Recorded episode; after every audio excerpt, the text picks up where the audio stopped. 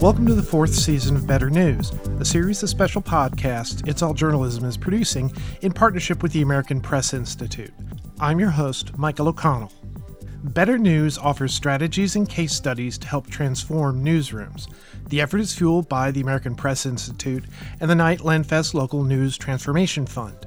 The goal of this podcast series is to highlight some of the useful research the American Press Institute has published as part of its Better News initiative. Gannett's Knoxville News Sentinel in Tennessee is telling more diverse, authentic stories that are making an impact. It's all thanks to a new audience engagement initiative called the Digital Advisory Group, or the DAG for short.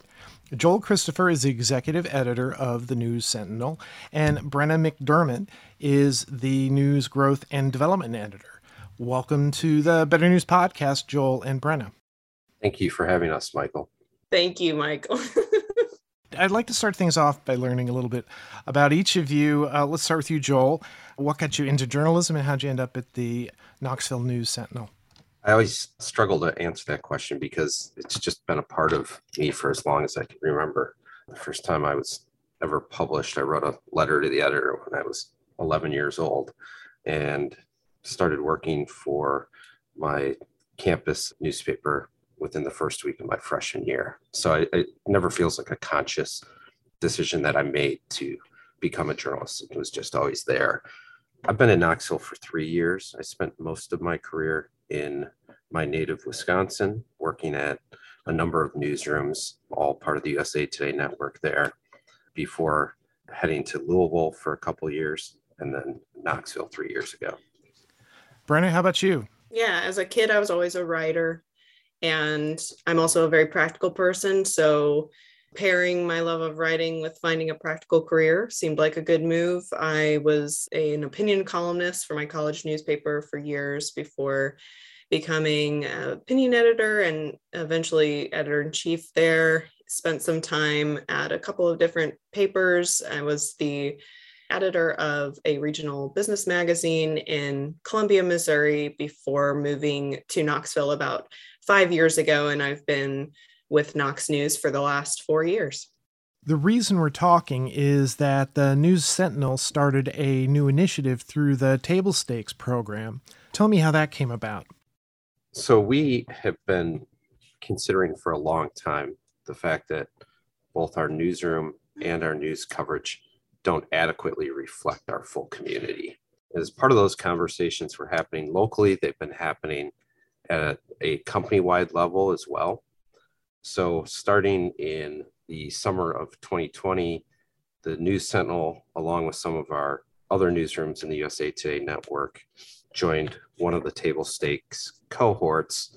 Table stakes, as you're probably familiar with, you know, pairs newsrooms with a university cohort and some other experts to allow you to really focus on solving a particular issue. Our issue we decided was to ensure that Black communities are truly and fully present in our coverage.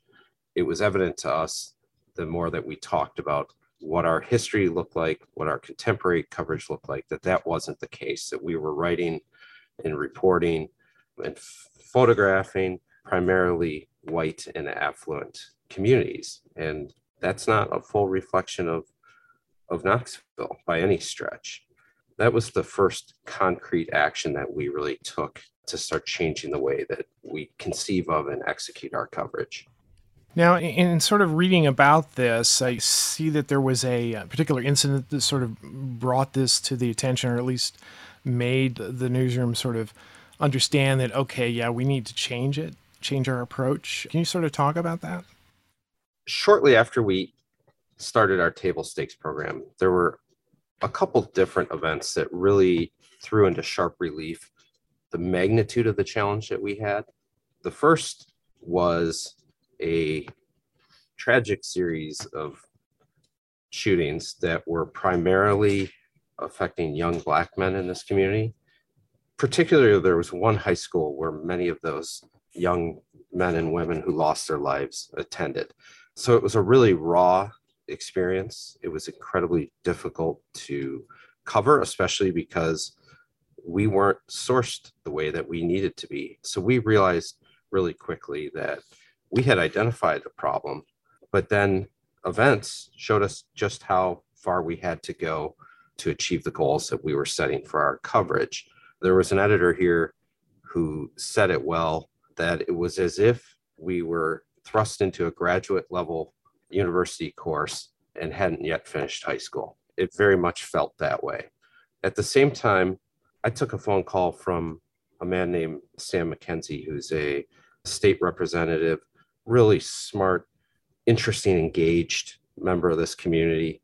And he was really upset and he was drawing my attention to a headline that we had on a story that was about some gun violence event. It wasn't one of those shootings, but it was something similar. And we had used the identifier, like a lot of newsrooms do, geographic identifier, but the generic East Knoxville, which is a part of our city that includes a lot of Black residents. And he was pointing out the damage that using that broad identifier does to East Knoxville, to that community and the people who live in East Knoxville. And he said, I want you to Google East Knoxville and, and tell me what you see. And he was serious about that. He literally wanted me to do it. So I, I did it as we were talking. And it was it was disturbing to see what I saw there, which was story after story after story, most of them from other outlets, but some of ours as well, that really painted a picture of East Knoxville as just a incredibly one-dimensional picture of it is just a place where crime and mayhem and trauma occurred. And you know, as I was having that conversation with Sam, I started googling other neighborhoods and parts of the community, and of course, you had nothing comparable to that. You had a much fuller picture of what life was like in those neighborhoods than you did in East Knoxville. And it was a real light bulb moment for me. It seems obvious, right? We know that we shouldn't use too broad of terms to identify places, and especially have to be careful about associating them with only bad happenings. But to have that call to my attention so directly and, and to have that happen while we were in the midst of trying to recalibrate our coverage has really stuck with me. And it helped us take some important actions like creating a neighborhood guide that's really thorough and includes you know not just the geography of neighborhoods but the history of them and the importance of them to the community and then making sure that in our coverage ongoing that we're very thoughtful about how we use geographic identifiers. There's always the, you know, the SEO imperative to try to use places that people know, but we have really considered the damage that you can do if you're not careful with how you use locations in connection with bad news, with news about violence or crime. You know, associating a high school or a neighborhood with this continual drumbeat of negative coverage is a trap that you have to really be careful to avoid. Yeah. And I can imagine that would be a very powerful thing to, to sort of realize that, you know, this was something that you were doing as part of your coverage that you didn't see the ramifications of it and how that might be perceived by other people. So you've identified the problem, you've sort of begun the, the table stakes process you know, tell me about the development of the digital advisory group and, and how that sort of became your strategy for addressing this problem. Yeah, I would. I think Brenna is absolutely the best person to talk about this because she's been, been an absolute champion on this. Sure. So back in fall 2019, a team of strategists and leaders across Gannett created something called a digital advisory group for the Rochester Democrat and Chronicle as it was also going through its table stakes program at the time. And it was created essentially to find a way to measure success in efforts to grow audience in communities of color. So, Rochester launched their digital advisory group, which I'll talk a little bit more about the details of that in a minute, and led by uh, Cynthia Benjamin, and Len LaCara and many other company leaders. They created this private, hidden Facebook group with the intention of how do we have really safe and meaningful conversations with individuals of color who either have a lack of trust in our news outlet or lack of knowledge in the first place? And how do we build relationships not through you know advertising or, or, some sort of mass effort but individual relationships? And rochester saw so much success in terms of you know increased brand awareness of the democrat and chronicle more ambassadorship in the community for the work they're doing and just more awareness of the content that they were creating, especially around how do we create more content for communities of color. And so Cynthia Benjamin led a pilot program last year in which she asked four or five Gannett newsrooms to kind of be the, the, the guinea pig for how do we launch digital advisory groups wide across our USA Today network. And so Knoxville was one of those newsrooms who was asked to do that. And Rochester had already piloted it well, but our task was how do we put all this on paper? How do we work out all of the kinks so that newsrooms can very easily pick up this tool and run with it? And I'm glad you mentioned Cynthia Benjamin. We had interviewed her for the Better News podcast back in, I think, 2020. Yeah, June 2020. I remember that conversation. It was really uh, something very positive, and it was it was great to see that they were having a you know, able to change the way they were doing things. You know, how was the the DAG or the Digital Advisory Group sort of implemented in uh, Knoxville? So, as I mentioned, the DAG is a private, hidden Facebook group that is linked to our our Knox News Facebook account, and we deputized a team of reporters who have been deeply ingrained in our efforts to repair relationships with Black communities our political reporter, our social justice reporter, an education reporter. And we sat down together as a group, explained the concept of the digital advisory group to them, the importance of the group repairing relationships, building trust, building relationships that we've never had and asked them to think about the sources they've built over our efforts during table stakes. Who are the individuals who aren't elected officials, who aren't current Knox News subscribers, who might join this private Facebook group for general conversation and an introduction to Knox News content and we would provide each of those individuals a one year digital subscription to Knox News so that they could experience, maybe for the first time, the full array of content that we have to offer. And in the Facebook group, we will post five days a week content that might be of interest to them, specifically showing the work that we're doing and our, our commitment to repairing relationships with Black communities across Knoxville but all kinds of content that that affects people's lives whether it's real estate coverage or accountability coverage of government entities or the joy of a, a black woman opening her first brick and mortar store. We're going to share content of all kinds with these individuals and ask for their feedback. Did we get this right? What are the questions that weren't addressed in this story that need to be followed up on?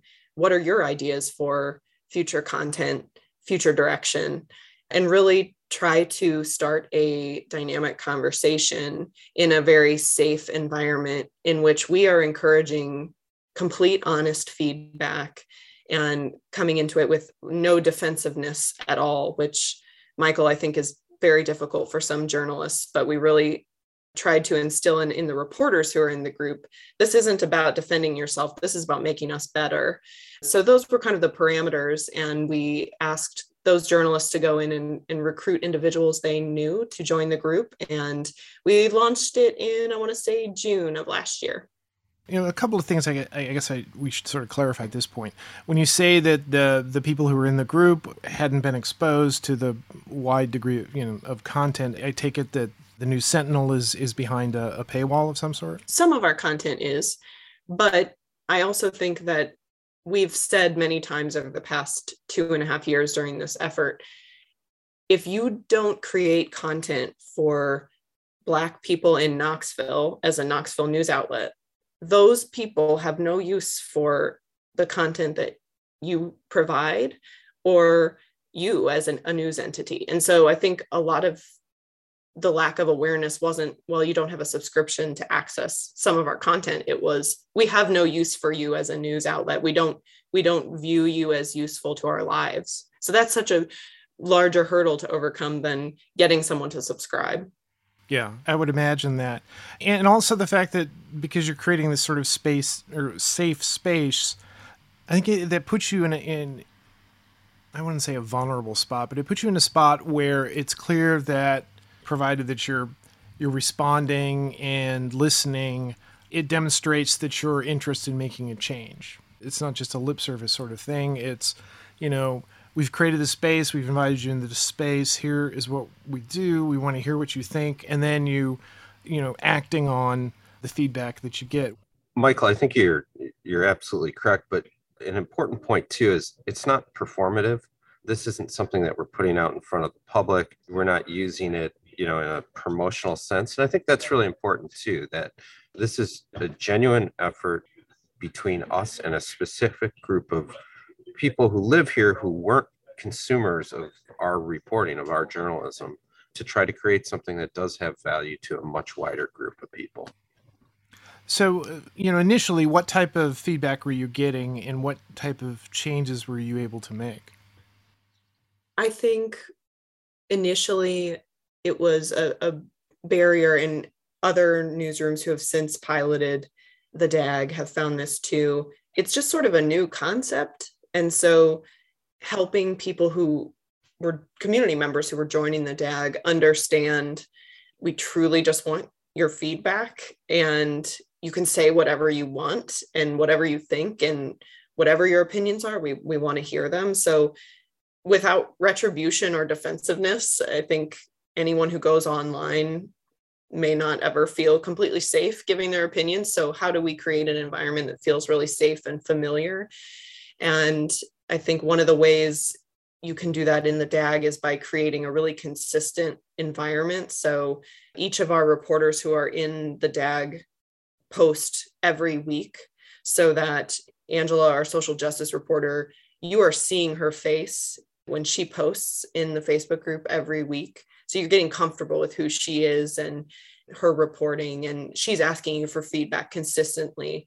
Consistency, I think, was a big part in trying to get people to interact with us. And we've gotten so much great feedback that has helped shape future coverage, whether it's you know, posting a story about an entrepreneur and someone comments, well, hey, I know, I know this other really great entrepreneur who she just opened a, a, new location, or I know this great nonprofit, they're starting this program where you can get a grant to expand your business. Hey, why don't you write about that? So getting posting stories and then gathering further ideas that come out of them and also shaping coverage. I wonder, Joel, if you want to talk about 287G and and how some of that feedback shaped how we write about that very complicated issue? We know that when we're writing about complicated topics that we have to provide background and context, right? That's just sort of built into what we do. But I think like any newsroom, when you're with a topic for a long, long, long time, you think you're doing it, but you're not always doing it. And that was illuminated for us really effectively through our digital advisory group. We have a program here in Knox County that's commonly referred to as 287G. It's an arrangement with the Immigration and Customs Enforcement and the local sheriff's office that gives local law enforcement the ability to enforce some federal immigration laws. It's very controversial. This county is one of a few nationwide that is all in as Knox County is. And so we we write about it a lot. It's a really important topic. There have been people that have been ensnared in that program who have spent months in the criminal justice system and shouldn't have. So it's something that we think is vitally important for people to be aware of here. We published what we thought was a really important installment in that reporting. And we had one of our members of our digital advisory group really uh, helpfully and directly point out they just didn't understand a lot of what we were writing about. Gave some specific examples of how this wasn't connecting with them as a reader. And when I went back and looked at that piece, which I had edited with a fresh eye and the knowledge of what that reader was seeing, you know what? That reader is 100% right. We have gotten so familiar with this topic that we're bearing some really important contextual and background within that piece that we have to make sure we bring back every single time, that we have to fight the journalist's urge to get fatigued with explaining the same thing over and over again. It was a really helpful and important interaction that we wouldn't have had. I think a regular reader, someone that's been with you a long time, sort of understands the rhythm and, and construction of, of stories and especially stories that are ongoing. But we already have a connection with those types of readers. The types of readers that we're seeking here are people who have had no connection with you for a long time. So they're expecting something different from a news story. And there's more people who haven't had that long time connection with you than there are that have. So getting that perspective is so vitally important for our ability to tell stories to a much wider group of people and just for the future of what community journalism looks like. This, is, I guess, goes to each of you. Is is there anything that particularly surprised you about, you know, what happened through the advisory group? I don't think there was anything surprising in in the interactions, but I think the insights were really good because they, again, most of the conversations that we have as journalists are with people who are either used to having conversations with journalists or have been engaged with journalism. And I think it's so important that journalists of all type take a step back and think about a great number of people in any of your coverage areas don't have any contact with journalism on an ongoing basis. And part of that is because we don't tell stories in a way that connect with people, that we're so used to the templates and formulas that we use that we don't think about what it's going to take to reach people that we're not reaching. So I think the the only surprise there was just getting perspectives that brought me to that place and looking at coverage through that lens. I think one thing that surprised me or was really impressed upon me throughout this process is the digital advisory group is great for readers. It's great for building relationships with readers. It's also a really great experience for reporters who many times have no training on how to interact with readers or individuals in the community. And so I've really tried to work hard with reporters as they're crafting posts that go in the digital advisory group. How do you write a post to go along with the story link that really sums up not only what the story's about, but why it should matter to that person who's reading the post? And then following up with some sort of discussion prompt or question to get people thinking beyond what the story is necessarily about, to get them thinking further about the issue. And that was something we really had to practice with our team of reporters. And ultimately, I think it was a really powerful tool that we can and skill that we can use in, in other aspects. But we as journalists, I think, need to get better about being really direct with our readers because that's how we build relationships ultimately. So, one of the things I know about um, table stakes and better news is measurement. It's not enough to try something new, but it's also, you know, measure it and then, you know, learn if it's been successful. I'm getting the impression in talking to you that it was successful. What did you see that sort of demonstrated that to you? Well, when we began our table stakes efforts in 2020, Joel and I had many conversations about metrics in this case matter, but ultimately, everything that we've done to try to repair Knox News's relationship with communities of color across the city, we're doing it because it's the right thing to do, and metrics come second. So we're going to fix the things that we need to fix, like our sourcing our policies about how we cover crime and, and government accountability, how we refer to neighborhoods. We're going to fix all the things that we're doing wrong. And by the way, that's an ongoing process that will never end. And worry about metrics second. I think a really interesting metric that we'll be watching for is when this first year of our digital advisory group ends, will we get subscribers from our group in the DAG? Will people decide that they want to pay to get Knox News in their inbox? Or maybe they want to subscribe to one of our many free newsletters. And that's a very real, significant stepping stone to becoming a subscriber ultimately. So that's a little bit of a roundabout answer, but I really strongly believe that we're focusing on doing the right things first. Michael, I can, as you know, a skeptical journalist, and I hear Brenna's answer there, and I can imagine journalists listening to this and say, "So you're telling me you can't really measure whether you're successful on this?" And I want to reinforce her point is so important, but there is a measure in this sense too. When we look at the depth of sourcing and the increasing access that we're getting to storytelling that we didn't have previously, that's a demonstrable and measurable difference. And we are continually seeing that both when we're covering you know fast moving breaking news and when we're trying to uncover storytelling that just hasn't happened in this community. And that's coming out of all of these efforts. And the stories that we're producing because we're making connections that we didn't have before are some of the highest performing stories that we have if you want to look at it just through the the straight measures of metrics that we use in a lot of cases.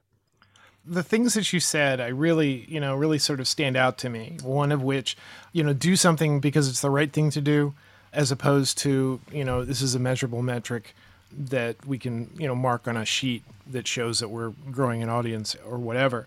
But it's clear in speaking to both of you that this experience has also changed you know the way the news sentinel is doing its job. So what advice would either of you give to another news outlet who are thinking about doing a digital advisory group? Yeah i think two things.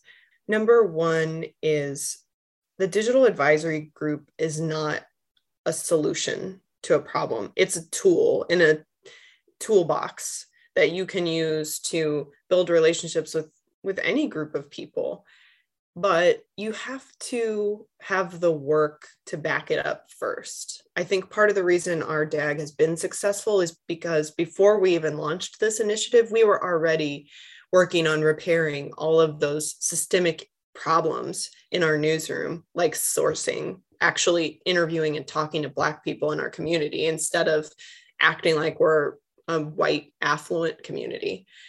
Changing our policies around you know how we write about crime and and mugshots. We were already in process of repairing those things. So number one do the work first and then create an opportunity for people to come in and tell you what you're doing wrong. I think people need to see that you're doing something to try to address the problem instead of just saying, well, we're going to invite 20 people in this group and listen to what they have to say and and that's going to make everybody feel better. So, it's just one tool, work on the other things first. And then secondly, the DAG is something that to be really effective needs to be nurtured. It takes daily work and it takes a team of people thinking about it and making sure we're posting in the DAG and responding to every comment that a DAG member might add to a post. So you need to be 100% all in on not only the idea, but understanding what you're trying to get out of it, that you're trying to build and repair relationships. And like any relationship, it takes commitment. You don't want to be the one who starts a DAG and then it burns out and nothing ever comes of it. No one posts no one interacts because you're breaking a promise at that point. So be 100% all in on the idea and and build a team around the dag because it takes nurturing. I can't emphasize brenna's point about keeping your promises more. I mean it's absolutely fundamental to what you do. This newsroom every newsroom in america practically has a history of not keeping promises to covering communities fully. So, whatever promise you make, make sure you can support it and make sure that you follow through on it. I also think she referenced something earlier that's important too, which is drop the defensiveness. This isn't about you. This is about your newsroom more effectively connecting with more people. And to do that, you just have to listen a lot more than we're used to. And you have to absorb the legitimate criticisms that come your way without defensiveness because you can't learn from them if you're all tied up and concerned about defending yourself. I've been talking to Joel Christopher, the executive editor of the Knoxville News Sentinel, and Brenna McDermott, the paper's growth and development editor, about their digital advisory group. Joel and Brenna, thanks for coming on the Better News podcast. Thank, Thank you, you for having us, Michael. Thanks for listening to Better News, a co production of the American Press Institute and It's All Journalism. API's Better News initiative offers strategies and case studies to help transform newsrooms. You can find out more about the Better News initiative and this podcast at betternews.org.